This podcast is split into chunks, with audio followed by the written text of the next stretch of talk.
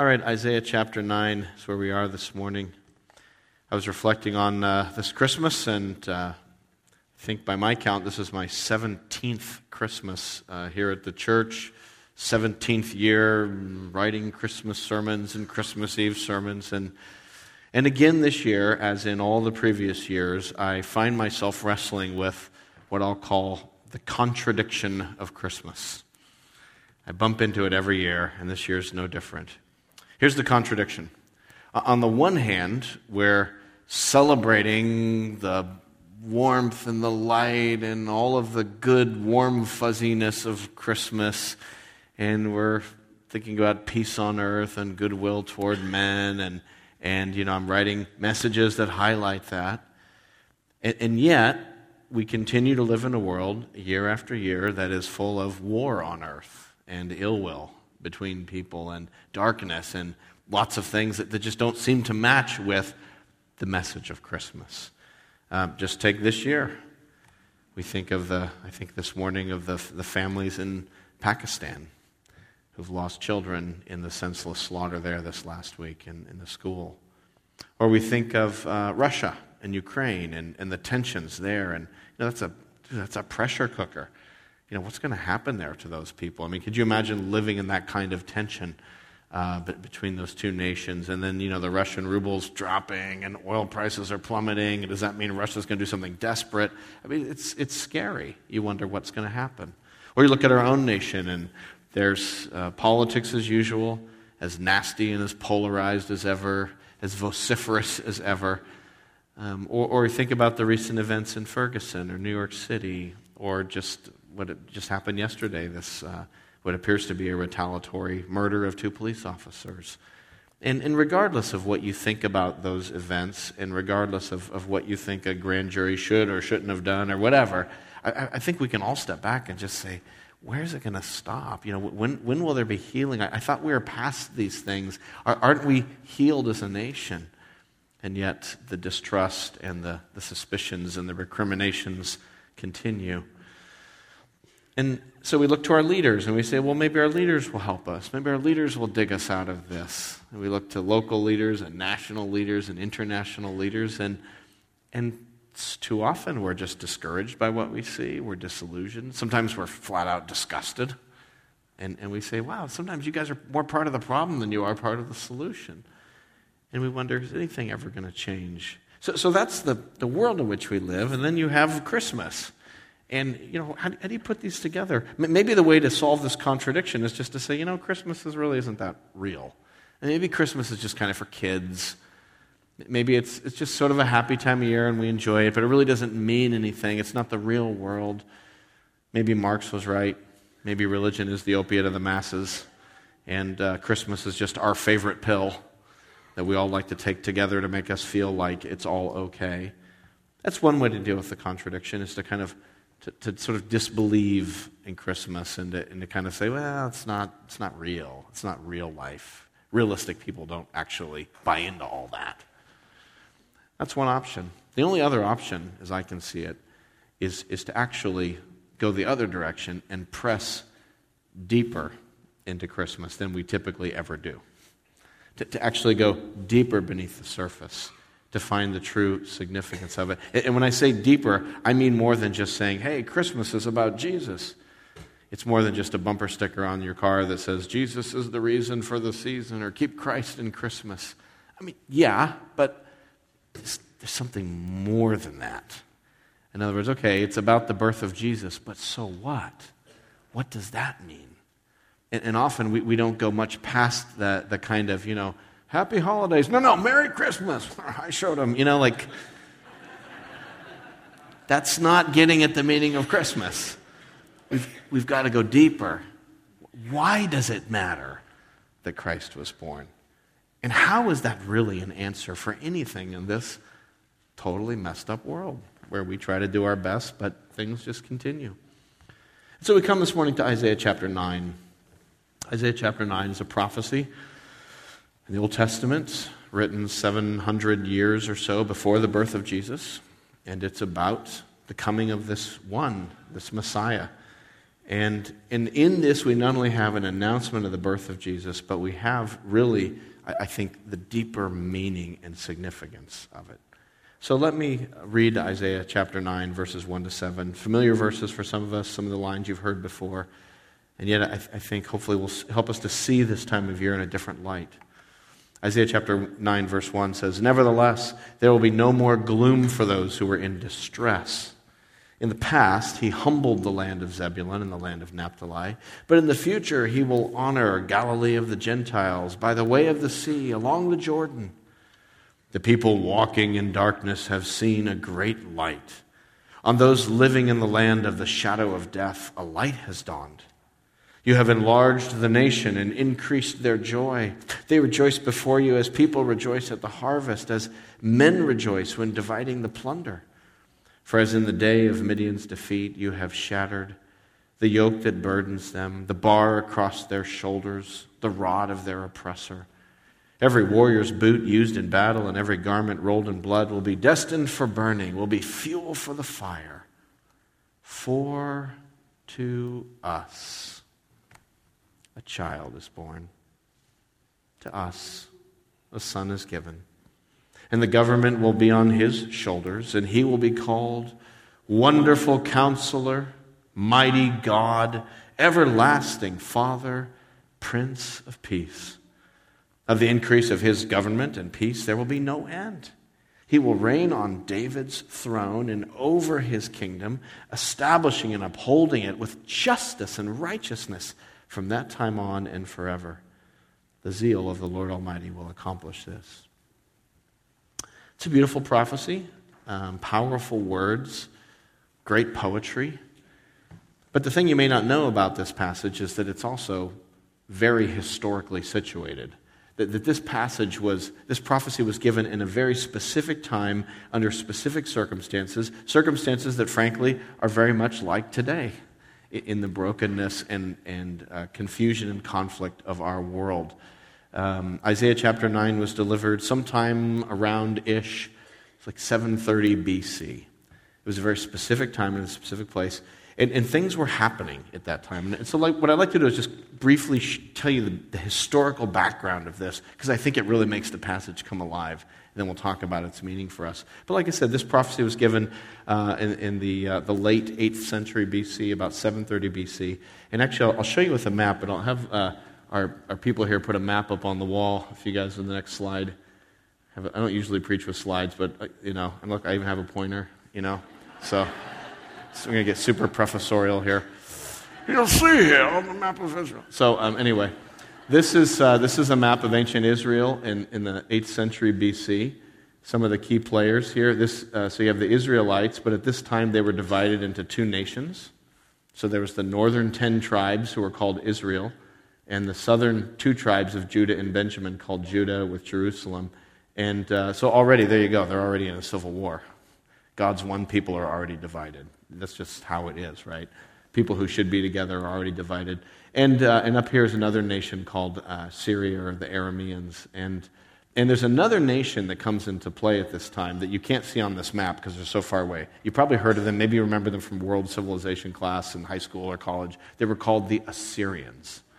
And the Assyrians were, they were a monster superpower in their day who were aggressive, brutal, violent, oppressive. And the Assyrians would be like, you know, like, woo, like way over there somewhere. Um, they'd be like northern Iraq, was, is sort of where they would be today.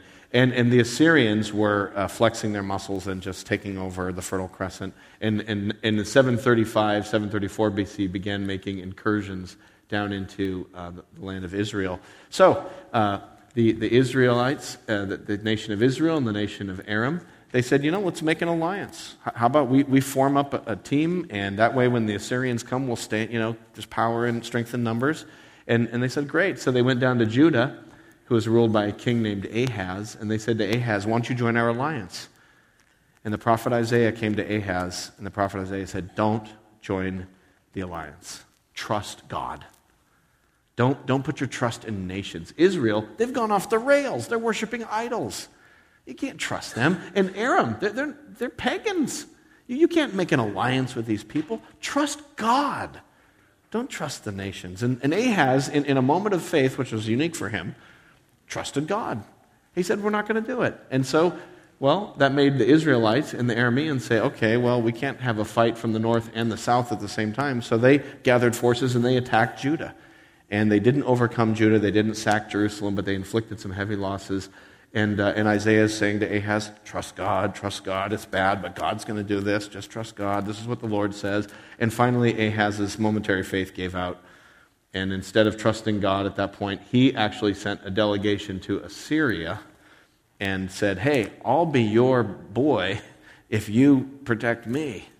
And, and so he made a deal with the devil and joined the Assyrians. And so then the Assyrians came down and wiped out Aram and took the northern part of Israel. They, they came into about right here and, and annexed this. And the, so the actual Assyrian Empire was now down into the promised land. There was just a little bit of Israel that was left as kind of a, you know, a little token gesture state uh, by 732 BC. It was, it was a disaster. And now Judah was a, a, subject of the Assyrians. And Ahaz, you know, leaders failing you. Ahaz, you should have stood strong. And he totally chickened out.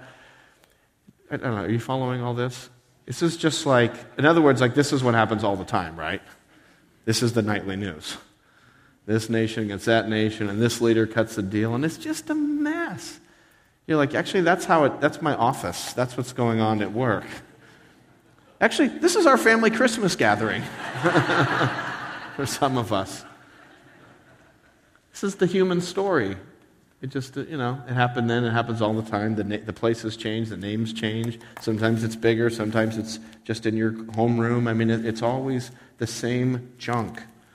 It's the human condition, it's the contradiction of Christmas. You can just leave the slide up there. I'll use it again in a minute.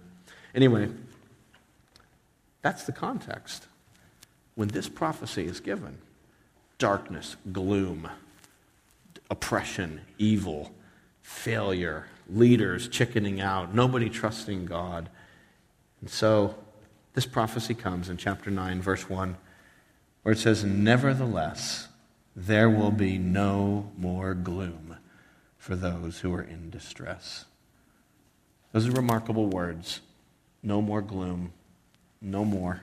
God is going to, to, to save them from this trauma, this, all these terrible things that were happening.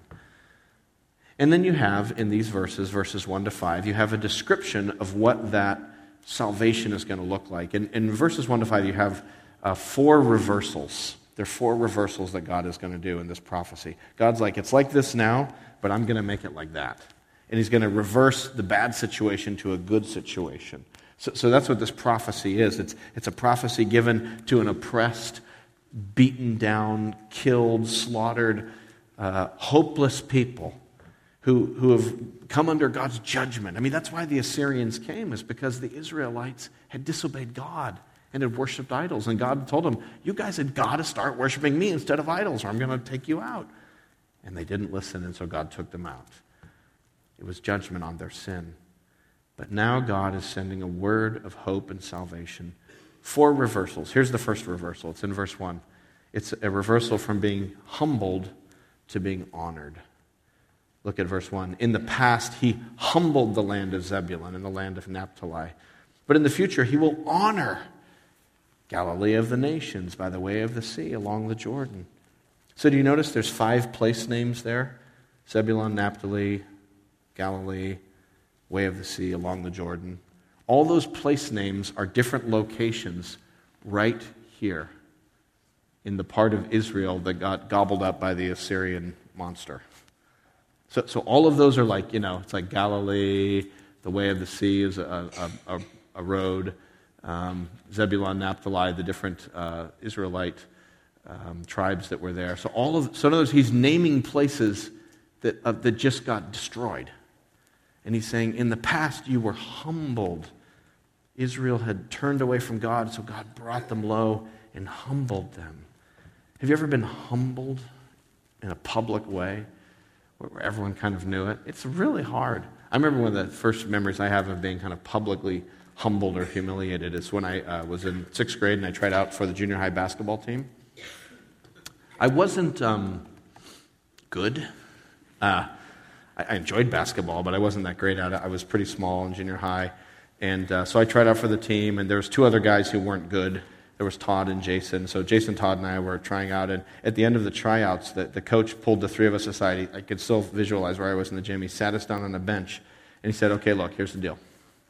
You can be on the team. But you can have a uniform, come to practice, you're on the team, you can go to the games.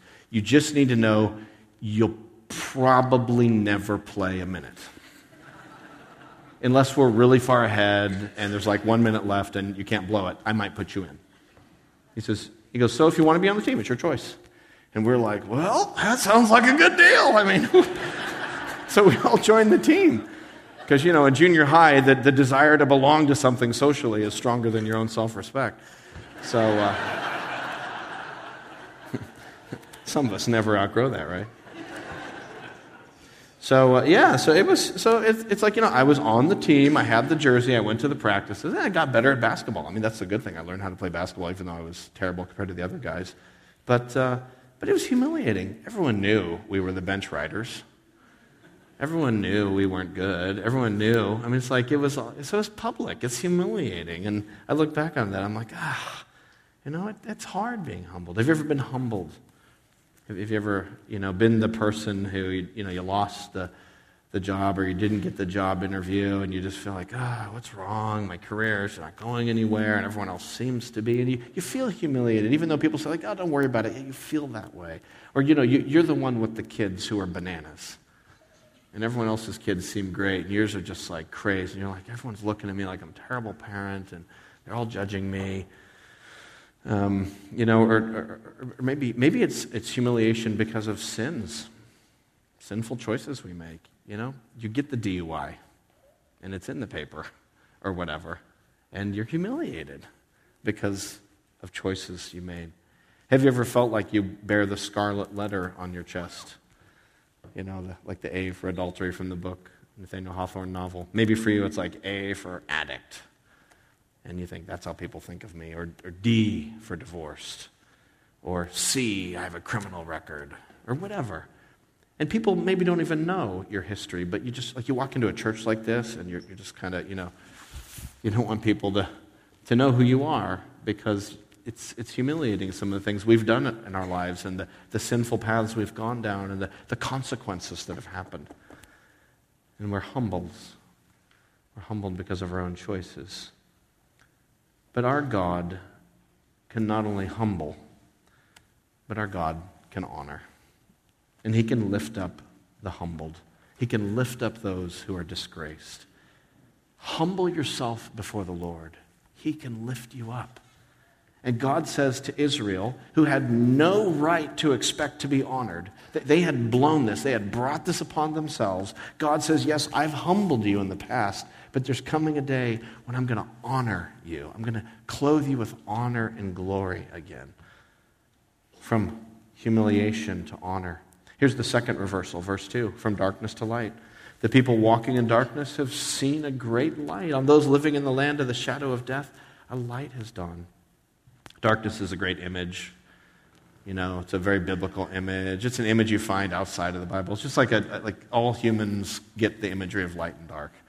You know, dark is scary, dark is bad, dark is death, dark is lost, dark is hopelessness and despair and discouragement and depression. That's what darkness.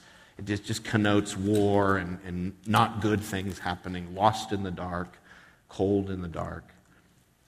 It's interesting how at Christmas sometimes, when we celebrate the light, how the darkness in our lives can feel stronger. You know, maybe you've gone through the darkness of grief at losing somebody, and at Christmas, it seems like the darkness is heavier. Or if you're, if you're depressed or just struggling with being stressed out and freaking out, and at Christmas, it, instead of being like, oh, it's Christmas, I can let that go, it's like, oh, heavier. You know, the clouds get heavier, or the darkness of, of loneliness gets heavier the things that are discouraging you. It just, it, the weight grows.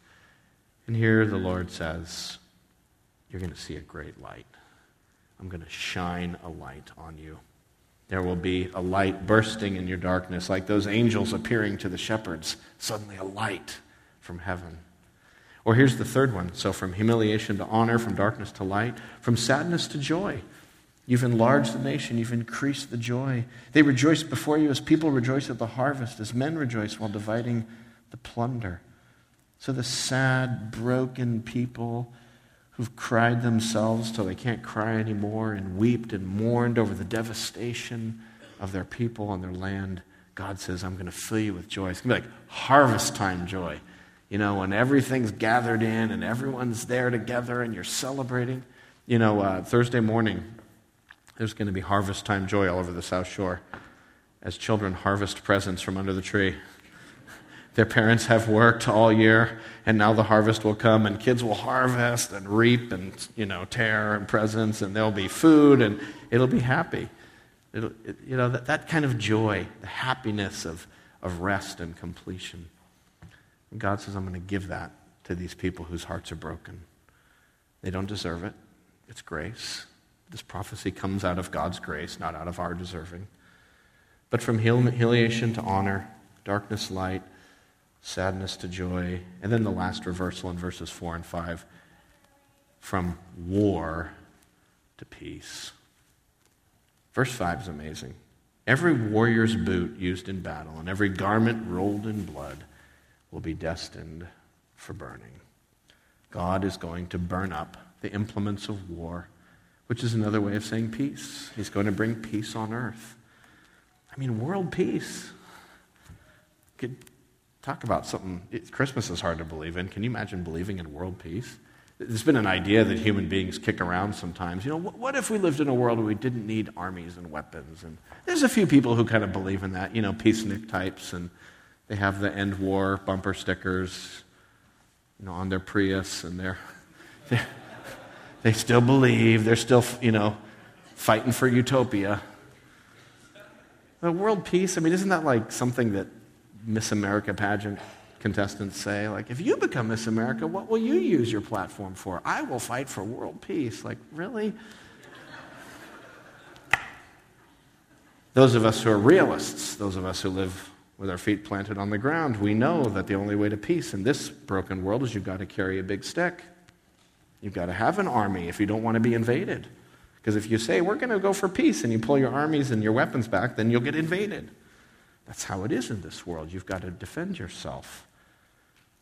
And so it's hard to even imagine a world where, where the weapons of war would have no use, where we would burn the boots in, from battle, where we would recycle the tanks and the, the jets and the bombs, and I don't know, make something else out of them, Christmas ornaments.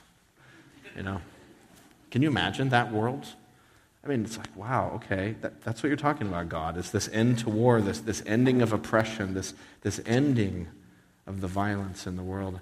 How, how's God going to do that? I mean, this is a huge prophecy. Like, when you really think about what God's promising here, He's promising a fix to, to, to what's wrong with the world in, in so many ways. That this gonna, He's going to reverse the experience, not just of His people in Israel. But, but really, it, it, sort of by the end here in verse 5, it starts taking on a larger kind of global dimension to it. It's a big promise that God is giving here, and it's only going to get bigger in the next few verses. How is God going to do that? How, how could God possibly fix this world?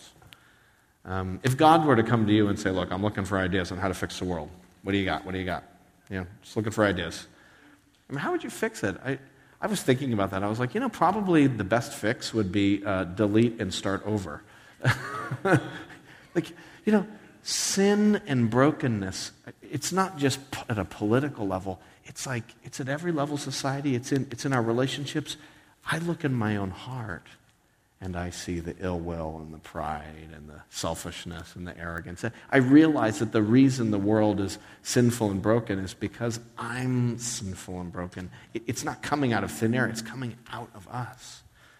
And so there's, there's brokenness in the world. And so maybe that's what God needs to do is just delete the whole thing. You know, maybe the world's like a, a Better Homes and Gardens house that looks beautiful on the outside, but behind the walls it's been infected with black mold.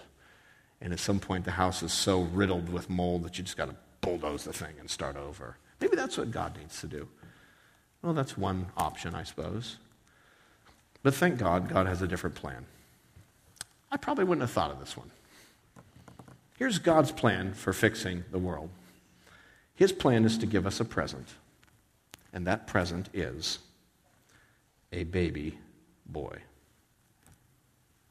That's the plan. Baby boy. Fixing the universe, baby boy. It's interesting. Look at verse 6. So, verses 1 to 5 is what God is going to do, and verses 6 and 7 is how he's going to get it done. Verse 6 For to us a child is born, for to us a son is given. God is going to give a, a son, a boy child, to the world. This is God's plan. Now, let those words sit with you for a minute, because we're probably maybe a little too familiar with them, at least those of us who are kind of church going types. You maybe have heard these words sung in Handel's Messiah. Or maybe you got a Christmas card in the mail this year that said, you know, to us a son is born, and we're all familiar with that language. But, but think about it. This is God's plan a child, a son being born. Like, really? That's the plan? Because, you know, God, you're probably aware of this. I, I probably don't need to tell you this, but there's a lot of sons who've been born and a lot of daughters. And the world is just the same as it ever was. In fact, have you ever hung out with babies? You know, they're great and they're cute, and then they become toddlers. And uh, I, I don't know how anyone can't believe in the doctrine of original sin. Just hang out with a toddler, right? You don't have to teach toddlers how to be nasty. You don't have to teach them how to steal or to take or to push or hit or bite. They just know how to do this. It, it just comes out of them. We, you know, the sin nature is there. You have to teach little kids how to be nice and how to share and how to realize they're not the only you know, creature in the universe. And you have to teach them these things. They, they don't get that. And kids who aren't taught that grow up to be adults who are narcissists. You know, so th- this is just our nature. It has to be corrected.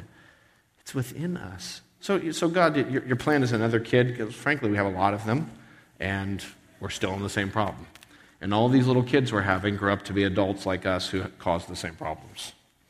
So, what's the solution? A baby? Oh, yeah, yeah, yeah, but, but, but this isn't just any baby. this baby's special. This baby will be a ruler. Look at the next line.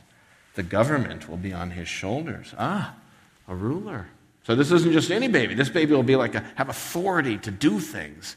And again, we say, oh, okay, God. But you know, there's been other babies that have grown up to be rulers, and frankly, it hasn't turned out great either.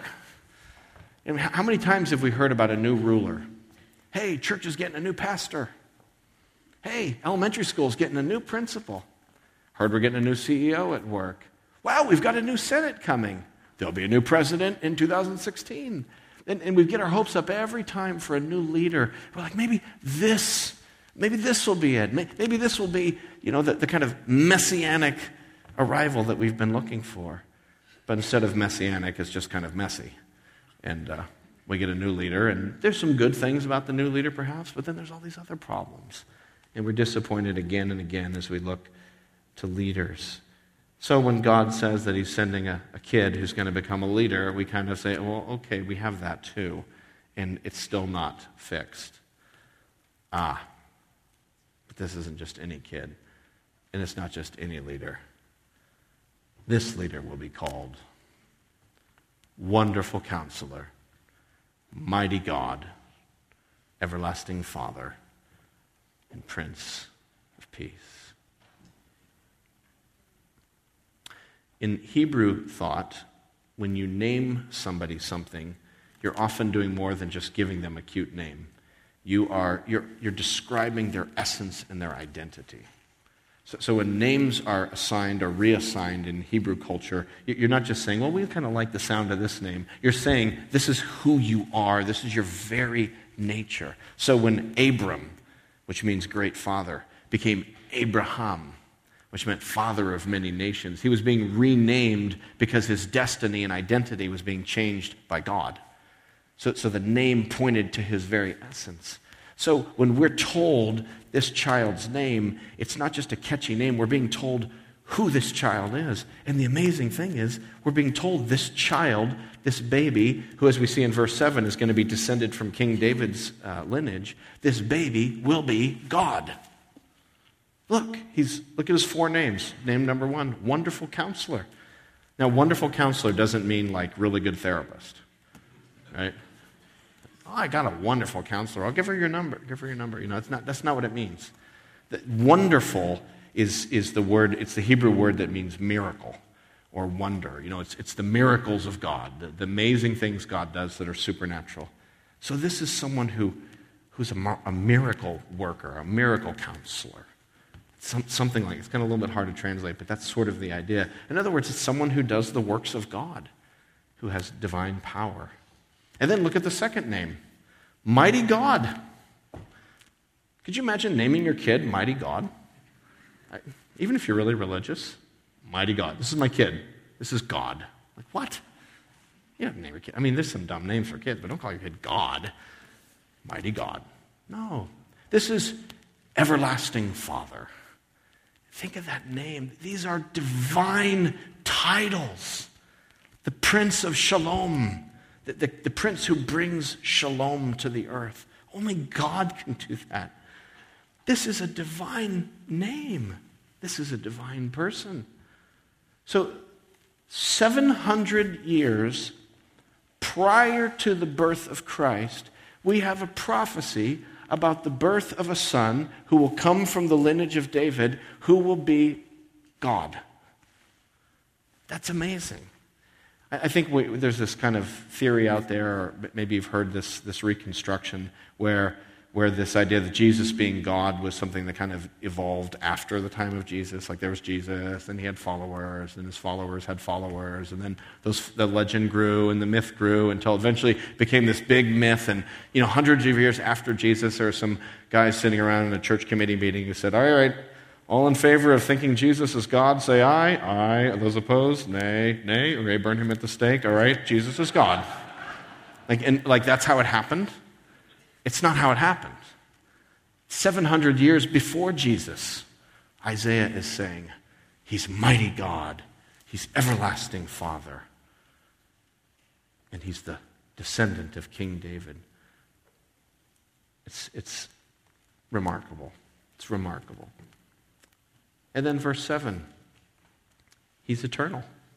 If, if that wasn't convincing enough, look at how he's actually going to carry out his rule. He's never going to stop ruling. Verse 7 Of the increase of his government and peace, there will be no end. He's going to, because he's going to keep living. He's, his government, his rule is going to be eternal. He will reign over David, on David's throne, over his kingdom, establishing and upholding it with justice and righteousness. Ah, that's what we need in this world justice and righteousness. How long? From that time on and forever. This is going to be an eternal reign of this one baby king God. It's, it's, it's, this is an amazing passage. You know, that's the problem with leaders, it's, it's even good leaders. Like every once in a while, you do get a good leader. Not perfect, but you know, you can have a good pastor in your church. You can have a good CEO or a good principal or a good president. There's a problem, though. They always die. You know, and you're like, ah, oh, he died. He was good. And history is replete with examples of a, of a good leader dying, followed immediately by a really lousy leader who mucks up everything the good leader did. You know, that has happened umpteen times in human history. What we need is a perfect leader who doesn't die. And that's what God says He's bringing. His Son, the divine Son, descended from David, who will reign forever and ever. We're like, wow, that's cool. How do you know this is going to happen? Here's why. Last sentence. Maybe my favorite sentence in this passage. The zeal of the Lord Almighty will accomplish this. God's zeal is behind this. Isn't that a cool idea? I love the word zeal. Like someone who has zeal, they're all in. They don't care. Whatever it takes. You know, there's people watching the Patriots game, and then there's the guy you know, with the beer belly and no shirt, whose belly is painted, and was like, "Come on, Patriots!" and he's screaming, and you know, like, "Ooh, that guy's zealous for the Patriots." he is all in, no shame, everything behind it. What is it like when God becomes zealous for something? Where God is saying, All of my power all of my attention, all of my mind and my wisdom will be applied to accomplish this. I will bring the Savior's Son. I, I'm bringing all of my divine wisdom and omnipotence to bring this to pass, this prophecy. He will be born, He will rule, He will be God in the flesh. This is awesome. God has zealous for this. And God has done this. And God is doing this today. This prophecy has come true in the person of Jesus Christ. Jesus is the Son born to us. He's the King. He's a descendant of David. And he is this divine human, which is hard to even understand. I don't understand it. It's beyond me. But that's who he is. Look with me at the book of Matthew, chapter 1. It's on page uh, 955 in your Pew Bible. Just look at Matthew real quick. Matthew 1. I totally wish we had like another hour and a half to, to just go through Matthew. Go ahead. Thank you. Oh, I have permission. All in favor? Yeah, I think I needed something a little more than that. Okay. All right, so book of Matthew the, the, book of Matthew really capitalizes. One of the themes in Matthew is all the ways that Jesus really is this prophesied descendant that, from all over the Old Testament talking about him, and here he is. But let me just point out, like, super fast, three examples. Matthew chapter 1, verse 1, a record of the genealogy of Jesus Christ, the son of David, the son of Abraham. Sometimes we don't know those genealogies. They're really important because the prophecy was that a descendant from David would come. And so he's going to show us who he is. Or here's the second one. Look at Matthew chapter 1, verse 18. This is how the birth of Jesus Christ came about. His mother Mary was pledged to be married to Joseph, but before they came together, she was found to be with child through the Holy Spirit. So she's pregnant, but she's not pregnant because she uh, you know, was with another man. She, she's pregnant because a supernatural thing happened. The Holy Spirit somehow caused this child to be within her. Sometimes we read that and we say, uh, do I, can that really happen? Is the virgin birth really real? Do you have to believe that to buy into Christianity? Yeah. Because if there's not this miraculous virgin birth, the thing inside Mary is not going to be the person from Isaiah 9. Is not going to be God. It's just going to be another one of us, made from a man and woman, and we know how that turns out. We're messes. We, we, need, we, we need something coming in. The system is broken, and the solution can't come from just doing more inside the system. Something has to come from the outside of the system and, and bring an, an, invasion into the system. Otherwise, it's just part of the broken system. So the Holy Spirit had to come in and do something that, well, it's a miracle. You say, well, explain the virgin birth. I can't because I don't understand a miracle. If it was, if, you know, if I could explain it, it would just be science. This is a miracle. God has done something by his divine power, and he's caused this child to be born. Of course, Joseph, her husband, is a righteous man. You know the story. He didn't want to expose her to public disgrace. He had a mind to divorce her quietly. But after he had considered this, an angel of the Lord appeared to him in a dream and said, Joseph, son of David, son of David, even the father is not the father, is a descendant of David. He's going to be in David's household. Do not be afraid to take Mary home as your wife because what is conceived in her is from the Holy Spirit. She will give birth to a son, and you will give him a birth to a son. To us, a child is born. And you will be given, give him the name Jesus. Why? He will save his people from their sins. This is how Jesus is going to fix the world. Not by imposing a kingdom from the top down right away. Because if he did that, it, it wouldn't fix anything because we'd still be messed up. You know, Jesus could have come and kicked out the Romans and said, New kingdom, but then all the people in the kingdom would be a mess. Instead, God's plan for fixing the world starts from the bottom up. He's going to deal with each of our hearts to forgive our sins. Because if my heart isn't fixed, and you take me, a sinful Jeramie, and you put me in the kingdom of God, I'm just going to make a mess of it again. I need to be renovated. I need to be forgiven. I need to be changed. And so Jesus came to do the grassroots thing first before he brought the big kingdom, which was to save us from our sins, to save his people from their sins. Or look at Matthew chapter 4, last one. Matthew chapter 4, verse 13. This is like 30 years later after Jesus was born. And he's uh, now beginning his public ministry. He's now starting to do his miracles and teaching and all that. He's just been baptized. And so, leaving Nazareth, that's where he grew up, verse 13, leaving Nazareth, he went and lived in Capernaum, which was by the lake in the area of Zebulun and Naphtali, to fulfill what was said through the prophet Isaiah land of Zebulun, land of Naphtali, the way of the sea along the Jordan, Galilee of the Gentiles. The people living in darkness have seen a great light. On those living in the land of shadow of death, a light has dawned. The light is Jesus himself. And he went to Capernaum, which is right here. So Jesus begins his public ministry in that part of the land of Israel that got squashed by the Assyrians but was given the prophecy. And that's where Jesus begins his teaching and miracles and feeding the 5,000 and all that, all that jazz that he did. It was amazing. And so now the prophecy is fulfilled. And from that time on, verse 17, Jesus began to preach repent. Look, I'm coming to save you from your sins. I'm coming to make you forgiven people who can be in this kingdom. But to do that, you've got to repent. You've got to say, I've not been living God's way. God's right. I'm wrong. I need to, to turn to Christ and put my faith in Him. Repent because what? The kingdom of heaven is near. The kingdom. This is Isaiah 9. The kingdom is coming. But if you want a part in the kingdom, you've got to be a citizen, and that comes by repenting and putting your faith in Christ. If we could go on and on in Matthew.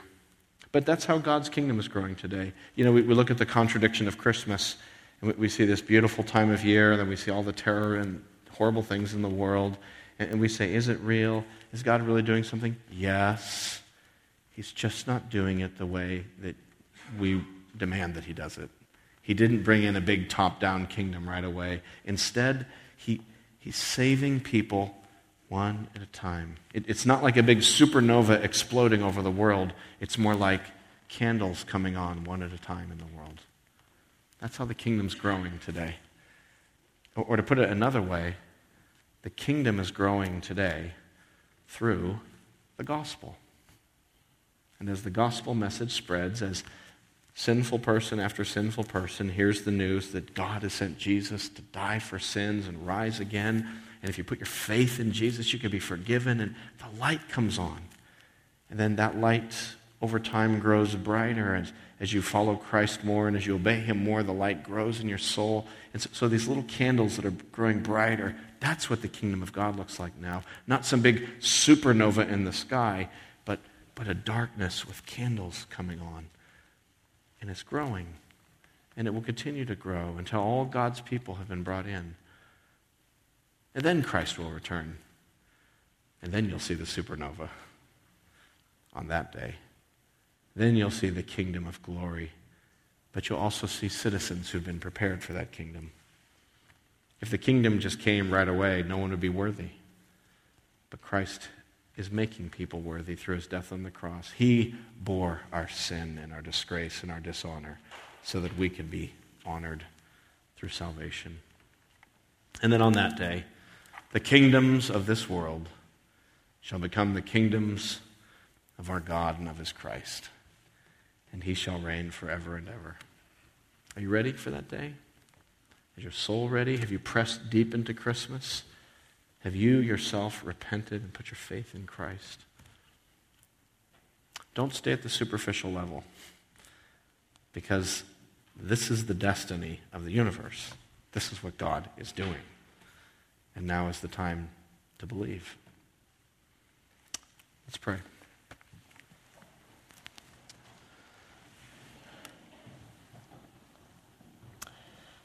Let's take a moment of silence here, and if you if you've never put your faith in Christ, I would just invite you to take a moment to pray silently and you know, if you need words to say, you can say something like have mercy on me, Jesus. I'm a sinner and I need you.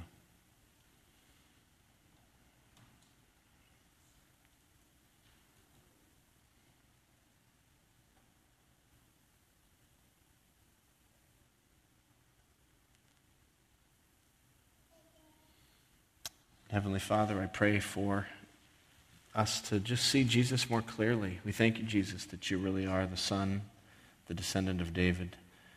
You are wonderful counselor, mighty God, everlasting Father, Prince of Peace. You are the light in the darkness. Lord, we love you and we worship you, Jesus. And I, I pray, even for brothers and sisters here who do love you, that the light would grow brighter in our hearts. Oh God, search out our hearts this Christmas. See if there be anything in us that is still of the darkness, Lord. Root it out. Purify us. Help us to shine more brightly as a church. Oh God, give us the gospel. Put it on our mouths. Help us to believe it. To believe that this really is the only hope for mankind. Because nothing else can do it. Lord, I just pray, make us bold with the gospel. Help us to say a little bit more than we normally would say. God, we pray for friends who are coming to Christmas Eve services that you would cause your light to shine in their hearts as well. Oh God, draw us closer to yourself, we pray. We ask all this in Jesus' name.